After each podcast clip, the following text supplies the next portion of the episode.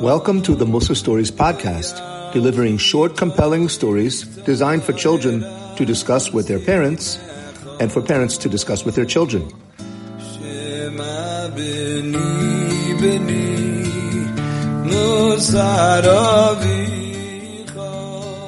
Hello, children. It's Rabbi Edelman here. The kids call me Rebbe. This week's parsha is Parshas Vo'es Chanon. And in Parshas Vo'es Chanon, the Torah repeats Ma'amad Har Sinai, the great day of the giving of the Torah and the Ten Commandments. There are actually 14 commandments, but I can't explain that right now. Kids, it was so awesome. Our whole nation survived it every Jewish man, every Jewish woman, every Jewish child was totally awake. And Hashem spoke to us, all of us, at the same time, face to face. Such a thing never happened before to any Christian or any Muslim or Hindu, nor did it happen to any of the other 70 nations. None of them had Hashem speak to all of them at once. And the Goyim don't even lie and say that it also happened to them. Only to us, Hashem's special Yidden, Hashem told us on that day in Midbar Sinai what He wants mankind to be doing in this world Torah and mitzvahs. And there was fire. That's right.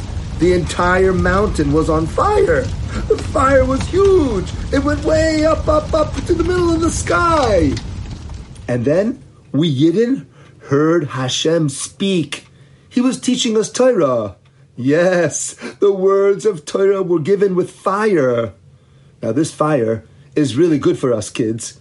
It saves us from the fires of Gehenna. And let me tell you how.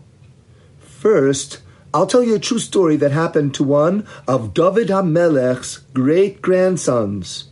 He was the wicked King Achaz. You know how David Hamelech was the first king of Yehuda? After David died, Shlomo became king, and then his son Rehavam, and then Aviam, Asa, Yehoshaphat, Yehoram, Achaziah, Atalia, Yehoash, Amatzia, Uzziah, Yosam, and then Achaz. Each of them was the king of Yehuda in their day. So Achaz was the thirteenth king of Yehuda. Yes, Achaz was a Jew, but he was a very wicked man. He worshipped a fire god called Adramelech, and Achaz burned his baby boy in fire as a korban for these gods. Or at least he tried to. King Achaz had no children for a long, long time. When his wife finally fell pregnant, King Achaz was excited. Oh, finally I can show my God Adramelech how much I love him. I will sacrifice my child to the fires as soon as my wife gives birth. The pregnant queen was horrified, but she knew there was no way to stop her awful husband. He was the king. The queen found out about a certain species of salamander whose blood is fireproof. Kids, this is all true what I'm telling you now. This salamander is created from any flame that burns for seven years straight. From that old flame will emerge a fire salamander. The salamander is fireproof. It can live in fire, and its blood is also fireproof.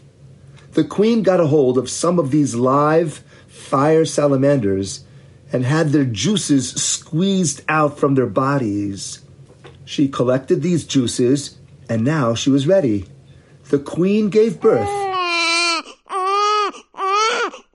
And just before Achaz came to take her baby boy for the burning sacrifice, the mother queen smeared the baby with salamander juice. The baby did not burn. The baby did not die. The baby survived and grew up to actually be one of the biggest tzaddikim ever to live. His name was Chizkiyahu. He eventually became the 14th king of Yehuda. Chizkiyahu Melech Yehuda. He was so righteous that he was almost fit to be Moshiach. Anyways, Kinderlach, here's what the Gemara says. A Talmud Chacham, a person who learns Torah and makes it his business to know Torah every day, learning as much as he can, and then reviewing it again and again, week by week, month by month, year by year, this Talmud Chacham's body becomes fire. Like we explained, the Torah was given through fire. Someone who learns Torah, even today, he is taking into himself fire. He's learning fire. So a Talmud Chacham becomes a human torch. So now, if a salamander, which is not fire, only born from fire, is fireproof, so a Talmud Chacham whose whole body becomes fire, certainly, Kol he becomes fireproof. Doesn't that make sense? Isn't that logical? Fire can't burn fire. Kids, Gehenna is fire. A place that Hashem punishes for Averus. The Gemara says that the fires of Gehenna can't hurt a Talmud Chacham. Here's the formula once more. The Torah is fire. A person who learns Torah becomes fire, and the fires of Gehenna can't burn fire. So what's the musar here? Get into learning Torah from as young as you can and learn as much as you can. Help whoever you can learn Torah and become a Talmud Chacham. All Yidden should become human torches of Torah and never have to suffer in Gehenna. For more stories, visit our website, musarstories.com, and tell people about this podcast.